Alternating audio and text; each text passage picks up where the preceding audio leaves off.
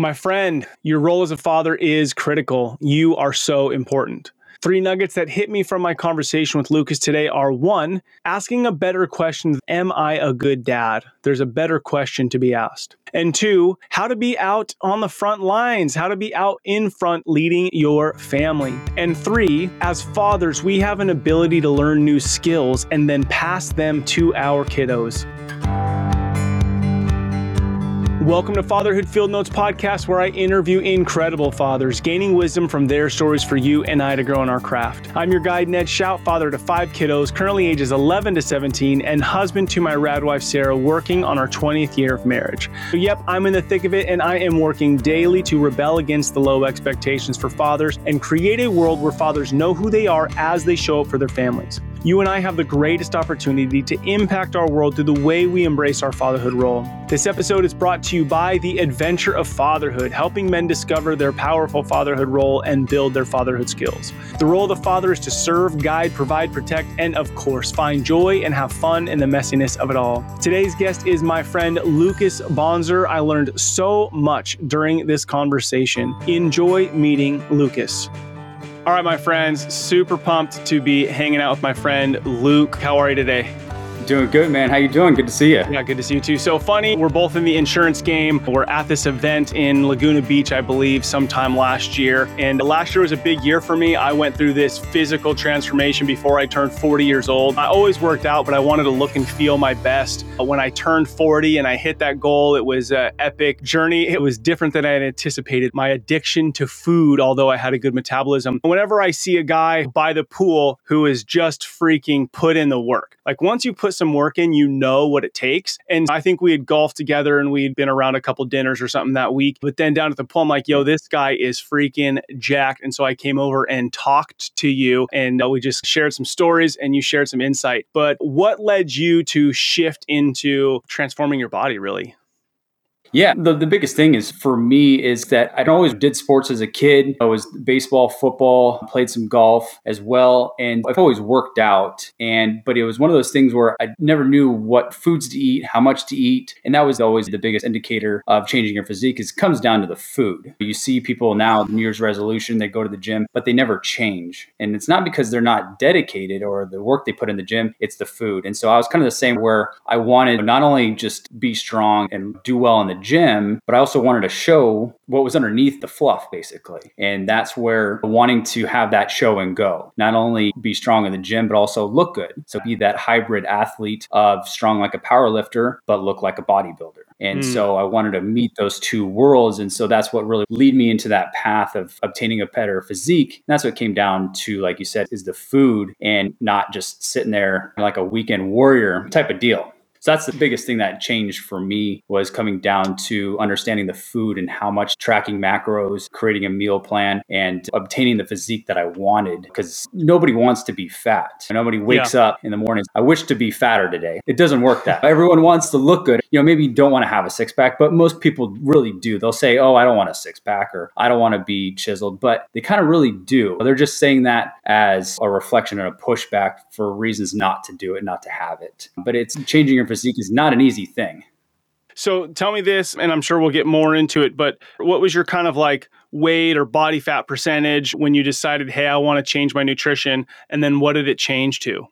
Yeah. So when I initially started in twenty twenty, I'm not quite sure what the body fat percentage is because I never really cared about that number specifically. It's more about how the clothes fit and how you look in the mirror when you see yourself. So if mm, I had to I guess, like I probably had to be somewhere maybe twenty percent body fat. I wasn't a super fat guy, but from the beer drinking on the weekends and obviously not tracking what food you're eating, that's going to lead to body fat. So I think I was about two oh nine, two ten in regards to my body weight. And then when I cut down and learned how to eat and macros and incorporate things in together, I dropped down to one sixty-seven.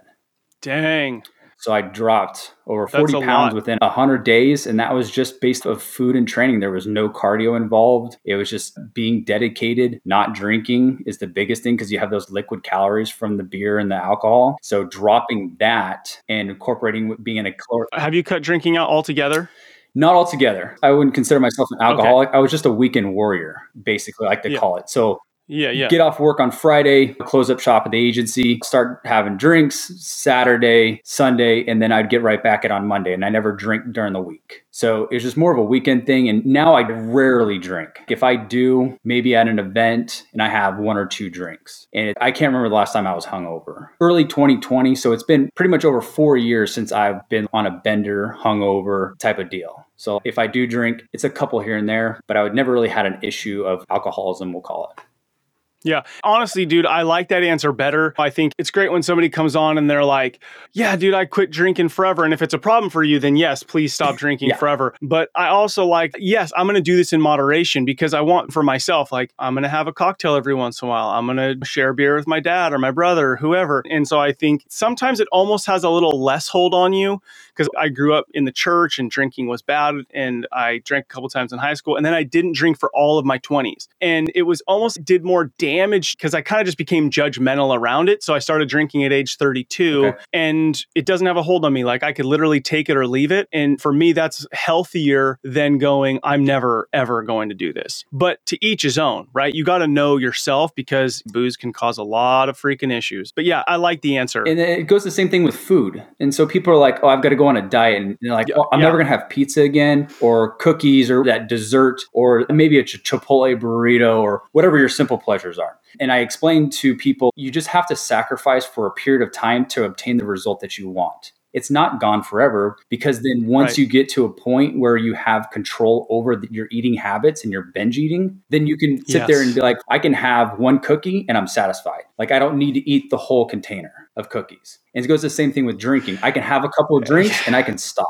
Yeah. So it's a mindset, it's a discipline. Yeah. So it's with alcohol and food because I think food is more bigger of a drug than alcohol and drugs itself. Because if you go to a mm. grocery store, mm. look how much shit and chemicals are in food nowadays. It's disgusting. Yeah. And, and it's, it's affecting the child. Obesity is massive. I take my kids to the park and man, there's little kids that are like pushing two hundred pounds. Holy shit, the kid can't fit down the fucking it's slide. Crazy. Yeah. And so I think food yeah. is a bigger problem in some ways than alcohol mm. and drugs. And it's just not something that's brought up. Because for whatever reason, it's a touchy subject for people and talking about people that are overweight and obese nowadays.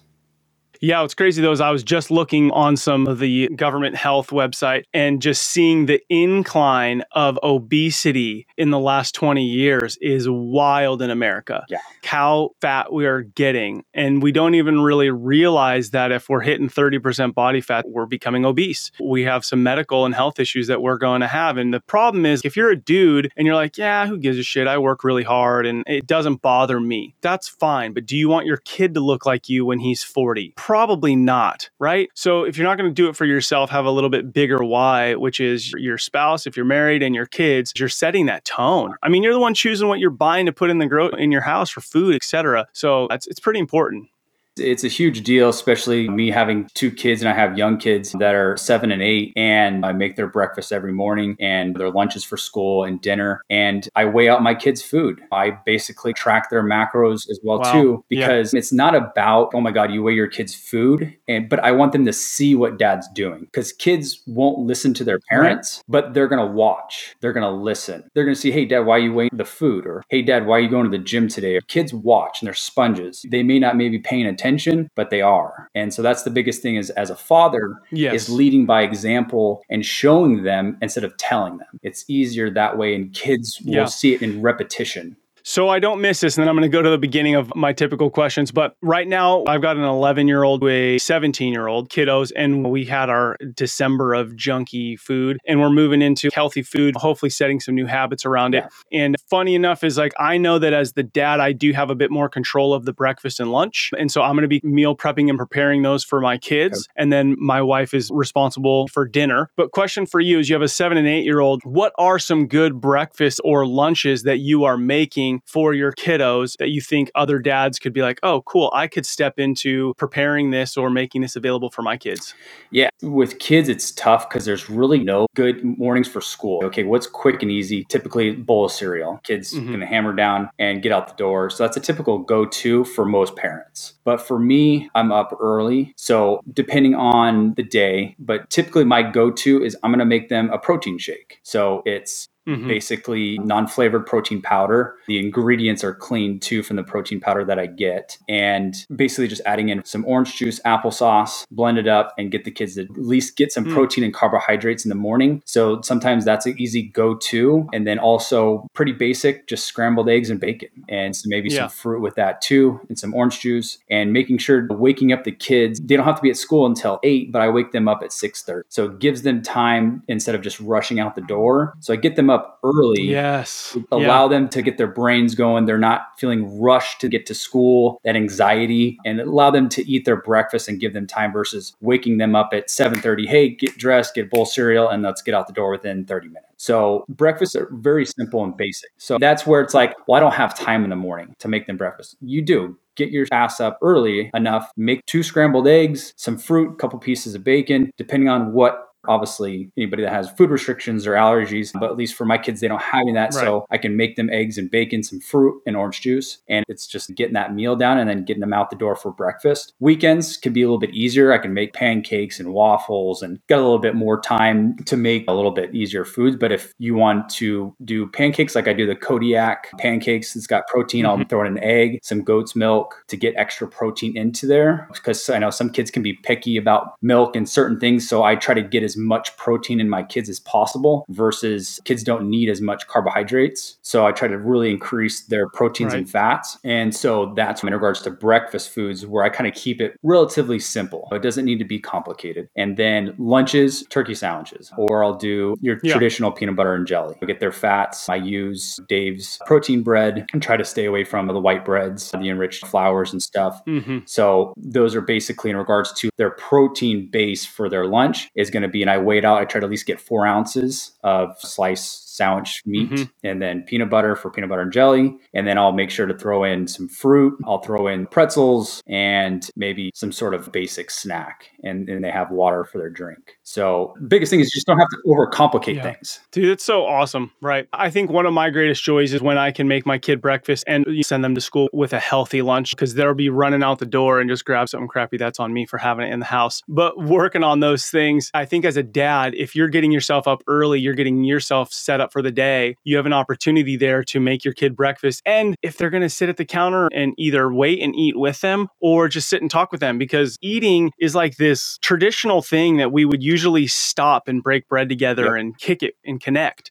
And now, especially in America, we're so fast about our eating, or we do it in front of the T V or something, and we're missing these moments of, or we do it in front of the TV or something, and we're missing these moments of pausing and connecting. And so I think as a dad, if you can look at that morning window as a moment to connect with your kid and put something healthy in their body, teaching them a habit, it's like, dude, that's not difficult and anybody do it. Exactly. And it's like, you don't have to make anything fancy or special. It's just my biggest thing is I'm a big protein driver. So whatever you can make your children yeah. and drive in and getting enough protein into their diets, because it's going to satiate them more and keep them more full. So then they're not going to want to have to grab snacks. So if you can teach their body and get them used to that protein into their bodies, it's going to be less likely them reach for the junk food, which the junk food digests even quicker. It's not going to satiate them. So that's what creates the overeating and that type of habit. So that's kind of my thing to make sure, and understanding the food and how to provide better quality food for the kids, not only just for myself, but then teaching them those good habits and starting off with my kids have multiple mm-hmm. meals throughout the day as well to help with their metabolism and their development. For me, having multiple meals is like putting wood into the fire, is like your metabolism. The more wood, you're going to mm-hmm. keep that fire burning, and you're going to teach your body how to utilize those calories versus storing it as fat. And so, and teaching your kids and their body yeah. at an early age is going to set them up for success and not failure and longevity for their future. Yeah.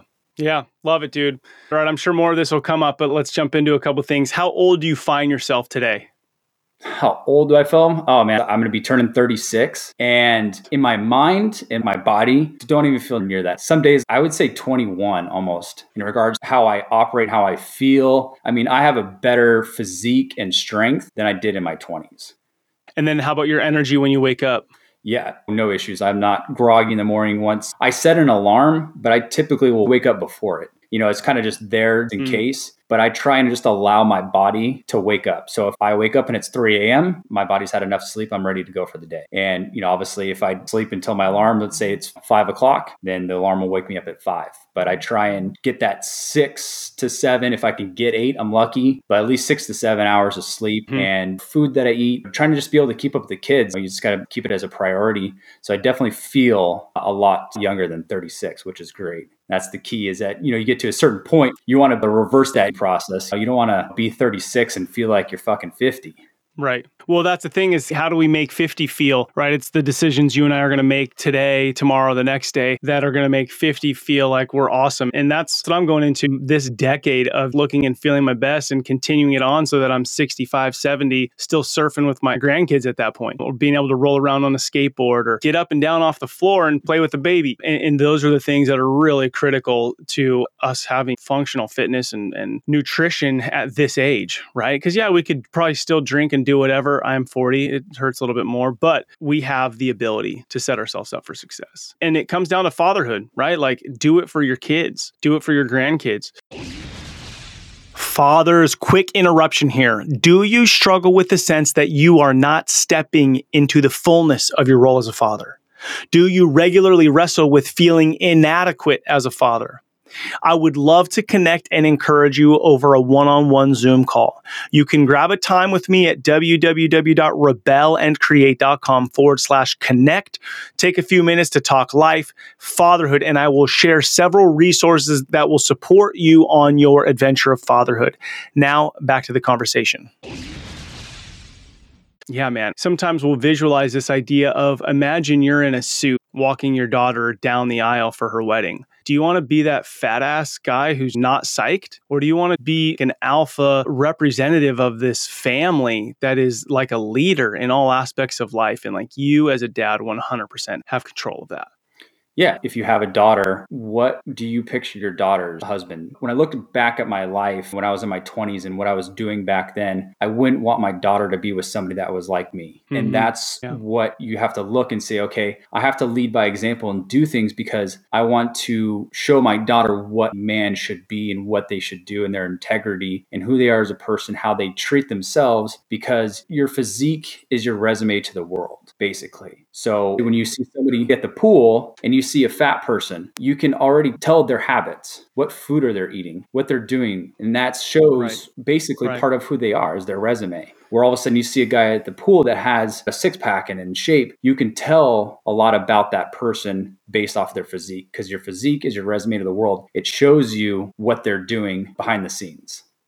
Dude, I love that. Is your resume to the world. Something I've been talking about is there's kind of these six pillars I'd say I live by: faith, family, finance, freedom, fun. I could post a really great Instagram reel for any one of those five. Yeah. Like, you would have no idea if I'm full of shit or not. But the sixth one, which I would normally say before, but is fitness. Fitness is the only one that you have to be authentic. You cannot be a liar. Like, if I tell you right now, dude, family's so important to me and I've got a picture of my family and blah, blah, blah, I could be a total dick to my wife and I could be an asshole to my kids. Yep. But if I tell you, dude, fitness is really important to me, you are going to know in two seconds whether that's true or not. So I believe, like, as men pursue that, right, if they're leveling up their life, as they pursue that, the other areas will level up to be authentic and not full of crap. Well, yeah, because a physique is so important, not only just for your own health. Obviously, this is about longevity, but something about building a better body and a physique. It can't be given to you. Money can be given to you. Wealth can be given to you. Certain mm. things like that can be given. You can get lucky with those things. Yes. Oh, okay. I dig it. But building physique, you have to earn it. You have to be patient. It's not yeah, an Amazon package. Good. It's not going to be delivered yeah. instantly. You have to sacrifice. You have to be patient. You have to be disciplined. So when you see somebody that has a physique, a lot of people may project on that and be like, oh, they're probably taking steroids or they're cheating or doing something else. Yeah, we pull people down because we're not willing to do the work. Yeah, and the thing yeah. is, that person still had to eat the food. They maybe still had to do the cardio. They still had to dedicate themselves to create that type of body and a, create that lifestyle. And like you said, when you earn yeah. that physique and you see what you're capable of and that makes that changes, it's a trickle down effect, because if you're feeling better and confident, it's going to get better in business. in your work life, you're probably going to start making more money. And mm-hmm, then all of a mm-hmm. sudden you're now going to be more attractive to your spouse. So your spouse and your relationship is probably going to get better, going to have more intimacy. Your kids, obviously you're going to have maybe more patience because you had patience with your physique. So now you're going to have patience with your kids. Yeah. You're not going to snap as quick. You're not going to be as angry because of that. So the fitness is a good starting pillar for fathers because it's going to be a trickle down effect to the rest of your life. So at least for me, when I first started wanting to get a better physique, it started with wanting a six pack. That was the the goal. But towards mm-hmm. the end of it, that wasn't the goal. The goal changed because now I have the six pack, but now it's improving other areas of my life. And I'm enjoying the yeah. process yeah. now because now it's more of the process than the result. And basically take away a man's process because it's going to succeed for the result. So that's the biggest thing is, is enjoying that process versus just focusing on a result. Because if you're focused just on a result, you may fail. But if you're just enjoying the process, the result's going to happen either way for you. Yeah, I think the big aha I just had was in our culture, we're so entitled, right? I mean, for the most part, we're born wealthy. We're not worried about shelter and food for the most Correct. part. And so our kids and ourselves are pretty used to like, oh, I want X, order it on Amazon, it'll be here in two days. So we've trained ourselves to be entitled and not patient. And so we're not willing to put in hard work unless it's easy. And you see that a lot in like, you know, twenty-year-olds to thirty-year-olds right now. They just don't want to put effort, really a lot of people. But if you were to pursue the process of this, you're going to become more patient, less entitled, less selfish. It's going to just impact so many of these character traits that we all say we have or say we want, but it's really going to challenge you with those. And I hadn't really put that together. Dude, here's a great example. I have been on this path for a couple years now, and I just decided to do a three-day, the Gary Brecca three-day water fast. And so I just finished it last night. Okay. And yesterday I was talking to my daughter and her friend, and I, they were out by the pool and I came out and talked to them for a minute. And my daughter's like, whoa, you're not mad right now. She expected me to be mad because I was hungry. Yeah. And I was like, no, I mean, I'm hungry, but I'm good. And it was a shock to my kids. And then I show up in a couple other areas. My wife was late for something yesterday, and it would typically piss me off if we didn't leave on time. And I was like, dude, it's all good. Like, I get it. Stuff happens. And so I think when you start to get control of those areas, then you can do the same in others. So yeah, big aha for me right now. Yeah, it's a huge trickle-down effect. Once you get yourself in that lifestyle and you understand the process, it's basically a game changer for you in all areas of life. And it can never be taken yeah. away from you once you start down that path. You really take control of your life and how you want to do things the way you want to do them. All right, a couple fatherhood questions. When did you embrace fatherhood? So you, you have a seven and an eight-year-old. You were about, what, twenty-eight, twenty-nine, kind of in that area. When did you embrace fatherhood? Was it the moment you heard you're going to be a dad? Or was it when your baby was delivered? Or was it a year later when you started to have like a different connection with them?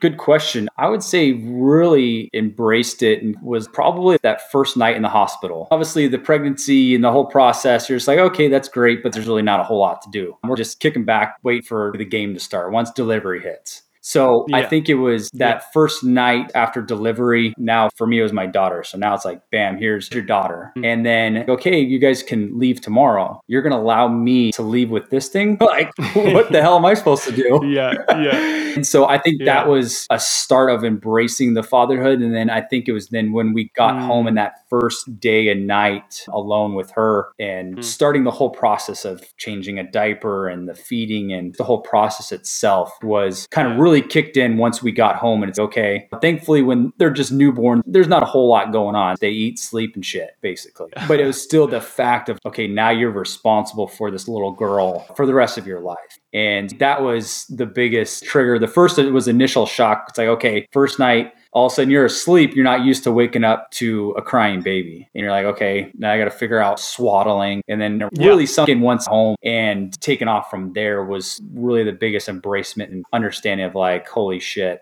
like here we go, man. This is going to be interesting yeah. to see how this turns out. So something that I love that you said, which I don't know if anyone said it before, But you said, now you are responsible, right? You're talking to yourself like, now I'm responsible for this little girl for the rest of her life. And not that you need to have the answer to this, but at what point, if most men are created to have that natural feeling, right? I think we're pretty much created when that baby's born, we have that natural feeling. But if it were true and we stuck with it, the world would look different, right? Because how many kids don't have a dad who's engaged in their life? I wonder, and what do you think, when and why does a man disconnect from that responsibility, right? At what point does he slowly disconnect from, I'm responsible for this person, and not to control their life, but to walk and guide and lead and teach, whatever the role of the father is? What do you think? What, why do they walk from that role, responsibility? So you're basically asking why some men leave and not take on the responsibility?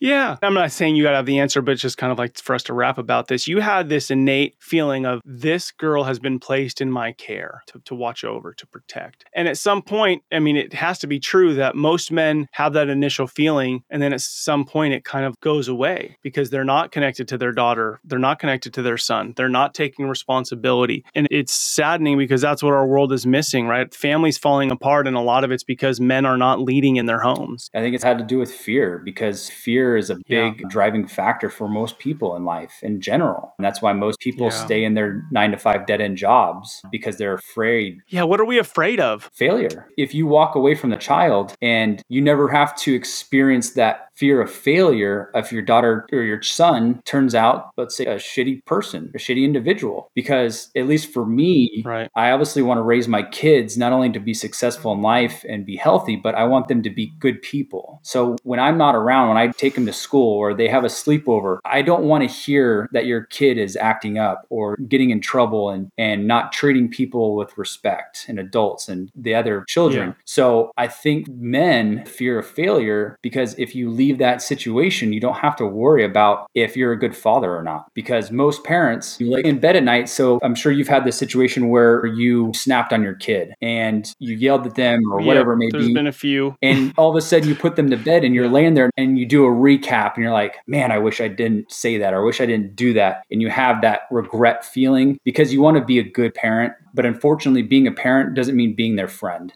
You need to be a leader. You need to be a parent, not a friend. And that's a fine line for some parents to follow. And that could create that sense of failure and fear of wanting to be their friend and not have your kid hate you. So I think that's where, I can't speak for them, but if I had to put myself in that situation, basically being driven by fear of failure. Yeah, so you bring up something really good. Okay, so you said a lot of men are asking, am I a good father or not? What's another word we could replace with good? Because I think the word good is causing us a lot of, good and happy are two freaking words that are causing some issues. And I would say the question isn't, am I a good or bad dad, right? Because what am I judging that based on? Comparing to someone else? I'm just looking at a way that I maybe did something I didn't want to do today. Like I said it this way or that way, but what's another word? But what would you replace that with that is less, it's good and bad? I mean, competent? Yeah, like competent or intentional.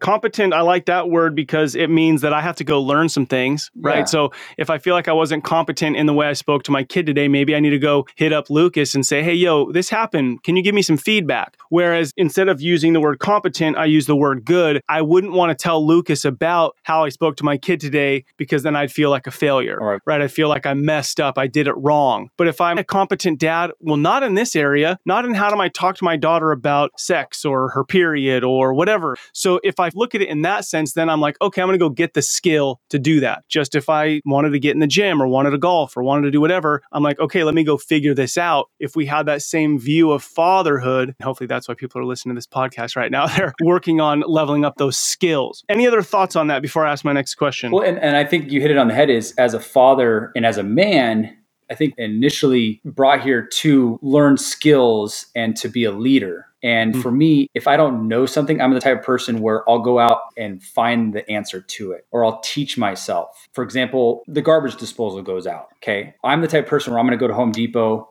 I'm going to buy a garbage disposal and I'm going to replace it myself. Am I a plumber? But I'm going to sit there and I'm going to learn. It may take me a couple hours, but I'm yeah. going to try and learn that skill. Yeah. Of changing it out versus waiting, scheduling an appointment, wait for somebody to come to the house. Like, I'm going to learn that skill. I'm going to create that competence. So now I've done it once. So if it goes out again, I know what to do. So it's the same thing, whereas disciplining your child, maybe your first initial thing is to hit your kid, spank them. Like, hey, you, you did something wrong. I'm going to whack you across the ass. Okay. And some kids respond to that and some don't. For example, I've spanked my son before and he's just like, all right, dad, cool. It doesn't work on him. So it's learning a different skill of how to discipline him where it's going to create an effect where, hey, I'm trying to teach you something not to do that. And obviously sometimes spanking your child isn't always going to work. Every kid's different. Not saying spanking your right. kid is the way to go or right. do it. I'm not recommending that. But it happens. And I've learned a different skill in how to discipline my son versus a different skill of how to discipline my daughter. So that's, I think, where yeah. for me, that word being competent and learning a different skill for and how to do things for your children of what works with your daughter, what works with your son, if it's discipline, if it's schoolwork. I know the way my son learns is different from my daughter, being able to teach them and help them out with right. their schoolwork. So I think as a father and a leader, you have to be able to adapt and learn different skills. And it's not a one size fits all as fatherhood, as you know. Yeah. So a couple of really just key things is, is one, you're talking about knowing your kids. And as a father, do you know your kids? Do you know their likes, their dislikes? And and as a father, one of our greatest opportunities is to call out their gifts, right? When I see my son doing something one way or my daughter doing it another way, to to affirm them. Oh man, that's incredible. Like, look at what you created. Look what you did. And obviously not tying that I love you because you can do that, but I see that in you and I want to call out our kids' strengths. The other questions that I was going to ask, and I, I can still ask if you have any other opinions on this, is what's the role of the father? But one of these things that you said was learn skills and pass them on. My job is to learn skills and then pass them to my kids. And you said this word, create that competence for whatever the thing is. And I think we're just missing that as fathers, we're creators. We got to create our children. Yep. And then we get to create every day with our hands, our words, our actions, we get to create. And so I love those two words. Is there anything else you'd lean into if you were describing the role of the father? What would you describe that as? I mean, the biggest role I think as a father is obviously being a leader and, and setting the example. And that's hmm. for me, and what my mindset and how I look at it being a father is being able to be out on the front lines for your kid and show them to live outside the box, not be in fear, and do what you want to do and show them too at the same time. So I would say the biggest thing for me would be be a leader, be out front. Yeah. Don't be so reserved and be more out in front. Don't be scared. My friends, sorry for this quick interruption. However, somewhat sadly, I get more questions from dudes about fitness than I do about fatherhood. But what I found is that the fathers who start taking care of their fitness and nutrition end up finding fatherhood, marriage, work, and all other aspects of life come into a deeper clarity of purpose, enjoyment, and fulfillment. Now, I've partnered with Rise Up Kings to launch Ruck Fitness, a transformative program that is less focused on a six-pack in ninety days and more focused on you creating the habits, mindset, and lifestyle that will allow you to be a healthy asset to your family for decades. Come join me in a transformative journey to become the man you want to see in the mirror. Go check it out, www.rebelandcreate.com forward slash fitness. Now back to the show. Yeah, what I'm hearing, which I really like, is you're talking about being connected. I think a lot of times we'll say, oh, I'm a leader, right? Or you be a leader. But the terminology that you used, be out in front. If I'm out in front, that means I'm not alone, right? You said reserve too. So I'm not just doing my life in the dark, measuring my food at four a.m. when nobody knows, or nobody knows I work out. Like, you're out in front, you're letting your kids see your life, the wins and the fails. So you're connected to them. And I think a lot of us fathers are disconnected. We have our own life and then we come and do the family stuff. And it's a missed opportunity if one of our primary roles is to learn skills and pass them on. And, and a great, very simple example is it's Saturday morning and you're going to fix the garbage disposal. It would be so much easier to wake up, make your coffee, go down to Lowe's or Home Depot, grab the parts, do it all yourself, get it done in two hours. That would be easier. But if you went and woke up your son or your daughter, you took them out, you had a coffee with them, you looked for the part, you watched a YouTube video together on how to fix it. What is it going to take you three hours now? Like, what a different opportunity. Exactly. And that's being out in front, right? And I love that word, be out in front, or that statement, be out in front. That means if I'm out in front, I'm looking back, I'm checking on my crew, I'm willing to fall and stumble and let them see me fall and stumble so that they are going to fall and stumble less, right? I think if we're hiking on a trail and I kick a rock, I yell back, yo, don't kick this rock. And if I'm leading out in front and I let my family see my failures, they are going to, throughout their life, miss more of those rocks on the trail. Exactly. Yeah. And that's the biggest thing is creating, you know, obviously that The biggest thing is building my business and setting up not only myself and the family now for success, but then being able to provide yeah. that future for my kids where they won't have to struggle as hard as I did. My dad was rags to riches and obviously had to mm. create himself and laid a nice foundation for me. And so for me now, it's my step to create a better foundation for my kids and hopefully them. And it'll just keep building itself and making it yeah. easier in regards to certain things that other people don't have to worry and stress about, and, and building those better foundations and removing the, the hardship and negative things that we've had to gone through. And hopefully they can avoid those to make their lives a little bit simpler. Obviously things happen, but being able to navigate through those tough waters. Yeah, man, so good. So with that, you brought up your dad just now, and I know you listed your dad as the greatest resource when it came to you becoming a father.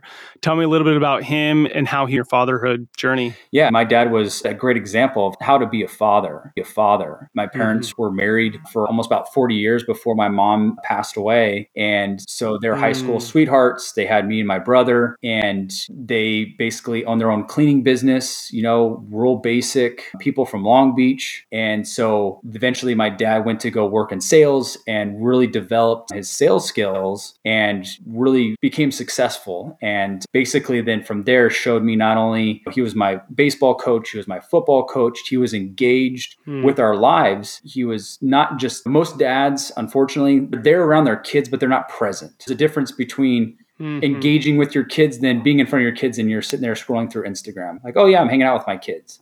Right. There's a difference between right. being present and not present. Yes. And he was my football coach. He was engaged mm. with our lives. He wasn't just most dads, unfortunately, they're around their kids, but they're not present. There's a difference between mm-hmm. engaging with your kids than being in front of your kids and scrolling through Instagram. Like, oh yeah, I'm hanging out with my kid. Like, right. there's a difference between right. being present and not present. Yes. And my dad was always present. Obviously, things were different. We didn't have technology and all that stuff now. But he was our football coach. He was baseball coach. We would eventually, mm-hmm. when we got into golf, we would get up at six o'clock in the morning, go get that early bird tee times. Always there, and showed me and my brother how to be a father, how to lead from nothing and be successful. For me now, him being able to teach me about how to be a good salesperson, how to be a good business owner, how to invest, those different things that you can't learn in school. And so for me, I got to learn that from him. A lot of my skills, I didn't learn from school. And so I learned those of different things. I used to watch my dad. He would build a skate ramps from scratch. He'd go to Home Depot, mm-hmm. buy the material, be able to build a skate ramp for us. We would build skim boards. So he would go buy all the stuff and he'd be able to show us and do the woodwork and build skim boards for us. And he wasn't any sort of, never built it before, but learned that skill. And so it's the same yeah. thing that he's been able to pass down to me and my brother. Obviously there's certain things you can hire people, but at the same time that you can do around the house and fix things, and you appreciate it just much more. So having that as an example was great for me in learning that foundation of how to be a good father. So for me, I had that great example already set the tone, versus unfortunately some kids don't have that. And so they have to kind of learn it from scratch. So that's what really, I think, helped me becoming a father, is because I had him as, as such a great resource for fatherhood. And obviously him still being here and being able to go to him and help me out still at thirty-five years old. Yeah, that's epic, man. Beautiful. What's your dad's name? Richard. My dad's name's Richard as well. Love it. Yeah, and, and it's just great to honor those men who set that example. And the hope is that our sons one day would be having a conversation and say, yeah, my dad, and have positive things to say about the way that we showed up. But we have a few more minutes here. One of the things that I'd like to just ask you about briefly, because I know so many men are going this, but you had brought up before we started recording, you know, about your divorce back in twenty nineteen. And my question to you would be, A, is there anything you'd share with a dad that would be helpful? B, how did you show up well for your kids? And C would be just taking that you transformed your life into just that moment and becoming even more a better version of yourself, if you would say. So in any kind of one of those three areas, what would you share that you think would be insightful or helpful helpful for a dude who's either in the middle of that, moving into that, or or struggling in that? It's tough. When you've been with somebody for nine years and you're married, I had at the time a two-year-old and a three-year-old, and uh, your wife comes to you one day and tells you that she doesn't love you anymore. It's a tough thing to hear. And so getting beyond that point of you're going to go through different emotions. You're going to have your anger, your frustration, confusion, different symptoms that you're going to go through. And when she finally left, I went from a household, a full household, to then just myself. And then at that same time, COVID hit. And so then there was the lockdowns. So then I was all alone, basically. And obviously I have my kids fifty percent of the time. And then it's me and two little kids. And I'm having to run a business at first. It's trying to navigate those waters and really understand that you're capable of more than you think of. Because for me, I was like, okay, I'm trying to run a business. I've got two little kids. Things are can't really go anywhere or do anything. So trying to balance out that type of life. And for me, I just became more structured and disciplined and taking it day by mm. day. Try not to look at things as a whole or a long haul. Like, how am I going to get through this? A lot of those negative thoughts are going to make things worse. So the best thing that worked for me was keeping a positive mindset, saying, hey, this is tough right now, but I'm going to get through it. For some reason, I would just love to pause here and go, what gave you that? Because that's a that's a fork in the road where you des- decided to become more structured, more disciplined, lean into this. It's a season, positive mindset. And you easily could have gone the other way and been like, F it. I'm going to work hard. I make good money. I don't care. I drink now more than I did before. And just like go down a path of misery, which we don't call that misery in America. Yeah. But ultimately, that's what it is, right? What was the trigger, the thing inside of you? What allowed you to make that choice to go down that hard path in the moment? Yeah. So obviously at first, yeah, I was drinking more on the weekends. I didn't have the kids. When I had the kids on the weekends, I wasn't drinking, but it just came to a point where I just kind of hit rock bottom. And I woke up one morning on a weekend where I was on a typical weekend bender and I was hungover, not feeling good. I was reflecting in isolation basically because I was by myself. And mm-hmm. finally I was just done. I can't keep doing this. Mm-hmm. I've got two little kids. I got to be better for them. It wasn't about me. It was more about mm-hmm. setting the tone for my kids. Kids, because the path that I was leading down to, yeah. and if I kept going that way, it was just going to get worse. And it was affecting my kids. And I didn't want that to be an issue for the kids. And I didn't want to affect their future. So that was kind of really the rock bottom. And the breaking point was how I was feeling, yeah. how I was reflecting on the things that I was doing. And for me, that's where I was like, I need to get right. Not only just for myself, because I know if I can yes. better myself, it's going to be better for the kids. It's going to be better for my business. And which it did. I made the right decision. Obviously, now looking back four years later, is that things could have gotten really bad. And I'm glad I made the investment mm-hmm. in myself by getting a coach, getting a better physique, stop with the drinking that I was doing. And from there, it was that trickle effect that got me into a better place, a better mindset, and obviously a better relationship with my kids. And my business has doubled. So things have just expansionally wow. gotten better just by improving myself as a father and getting out of that negative yeah. mindset from where I was at. And that's, you know, sometimes yeah. you have to reflect on that. Yeah. So I'd love, and you kind of mentioned a couple there, but if we could narrow it down, what are three action steps? So if a dude feels like he's in that situation right now, what are three action steps that you would suggest they take? First action is is to invest in yourself. So for me, it was getting a coach for fitness. How'd you choose a coach? What kind of coach did you? You chose one for fitness. Why fitness? Yeah, because I just felt that by getting myself healthier and my yeah. body and my mind right and the food, I knew that that was going to be a gateway to better success for my relationships, for my business, and for myself. So that would be that first action is to invest in yourself. If it's a coach or whatever it may be, is invest in yourself, get yourself right. And so for me, it was a fitness coach. Maybe for you, it's just mindset if you're already in great shape, but it's something that's going to help you mentally get you out of the situation you're in now. Somebody that can, like a therapist, but somebody that you can talk to and work with, and it's going to get you in a better place mm-hmm. mentally. Because once you can fix your mind and what you're doing and get disciplined, that's going to better all areas of your life. So yeah. your first action really should be admitting that you have a problem, that you're in a shitty situation. Mm-hmm. And once you realize what you're doing, and for me, it was that look back, like seeing what I've been mm-hmm, doing, that reflecting, yeah, and realizing that I have a problem in regards to how I'm living my life. So action one is admitting right. that you do need to fix something, because if you don't think you have a problem and there's no issue, then obviously nothing's going to change. And then two, then I would say then you're getting that coach, getting that somebody to help you. For me, it was fitness and getting myself right mm-hmm. mentally and physically. And then step three. Love it. And then any third action? From there, it's just execution is you set your plan mm. and you stick to it. Do the work. And I didn't tell anybody what I was doing. I didn't tell anybody that I hired a coach. I didn't tell mm. anybody that I stopped drinking. I just put my head in the sand and I just did it. I didn't sit there and be like most people, oh, I'm going to the gym day one. I just went and did it. And then all of a sudden people saw the result. They're like, yep, I was completely I two different people. And they're like, holy shit, like what yeah. the hell did you do? And so I didn't want to be the, the person just speaking in words and say, hey, well, I'm doing this, I'm doing that. And then there's no follow-up. Because most people are easy like, hey, I'm going right. to go start this business, or hey, I'm going to go to the gym, or I'm hey, I'm going to start a diet. They never stick to it. They never stick to their word. So for me, right. it was committed right. to oh, it, dedication, stick to your word. And then creating that action and making that result happen and not listen to any outside noise, anybody else saying, hey, why are you coming out drinking or this and that, whatever it may be. And just, hey, I'm focused on myself. I'm trying to do this, that, and sticking to the plan and not making excuses and making shit happen. Yeah. Don't make excuses and make shit happen. Exactly. Boom. There it is. All right, my friend. Killer, dude. I love it. So good. Thank you for sharing your life with us. Last question for you is a legacy question. Imagine thirty years from now, you are standing in a cul-de-sac peering into your kids' homes. They're about your age now.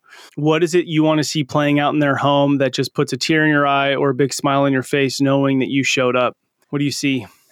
Yeah, thirty years from now, man, I'd, I'd love to see my kids have kids of their own would be great. Having the grandkids, just really just happiness, you know, seeing my kids happy in their own homes with their own kids, and they're happy and healthy and in a good place. Because I know the world can be difficult. It can be challenging, a lot of depression. Mm-hmm. And if I do what I'm supposed to do, my kids will be happy and healthy. And, and that's all that matters to me. Love it. Lucas, thank you for the work that you've done the last four years. And thank you for your willingness to come on here and talk about it so that other dads could hear, be inspired, and know what is possible. I look forward to our paths crossing again. Yeah, man, no, I appreciate you having me on here. And I hope that at least if there's one dad here that I could help out and understand that if you're in a difficult position that you can get through it. It's going to be tough at first, but just keep pushing, keep your head down, stay dedicated, and, you know, just focus on what's important, and the time will pass, and just take it day by day, and things will work out. I promise.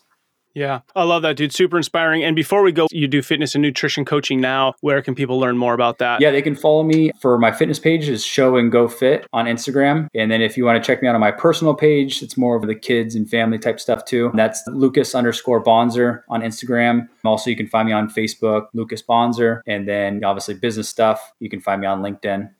Yeah, love it, dude. And I think it's really important. There's a thousand fitness coaches out there. And just like Lucas shared, he found one that worked for him. Depending on who you are, where you're at in life, and what you need to be connecting on, find that person that you're going to vibe with and connect with, can walk with you for one hundred days, six months, a year, and step into it because it's really hard to do on your own. Everybody can benefit from coach, mentor, and not just doing it in the dark. So Lucas, any last thoughts on that before we cut here? But I think that can be a critical component for people. Yeah, yeah. I mean, that component for people. Yeah, that's the biggest thing is getting a coach and getting somebody, it can cut out a lot of the noise. And instead of doing it on your own, there's a lot of zigzag where if you get with somebody like me or whoever it may be that you resonate with, we can cut you into a straight line, get yeah. you where you need to be in a faster route, but purpose driven is the biggest thing is investing in yourself and getting that help, asking for help. It's not a bad thing. Yeah. It could be an ego thing, but try to avoid letting your ego get in the way of asking another man for help. Because I've been there. Mm-hmm. I know the struggles. I've tried to do it on my own. It's so much easier getting somebody that's already at the destination that you want to be at, and we can help you get there.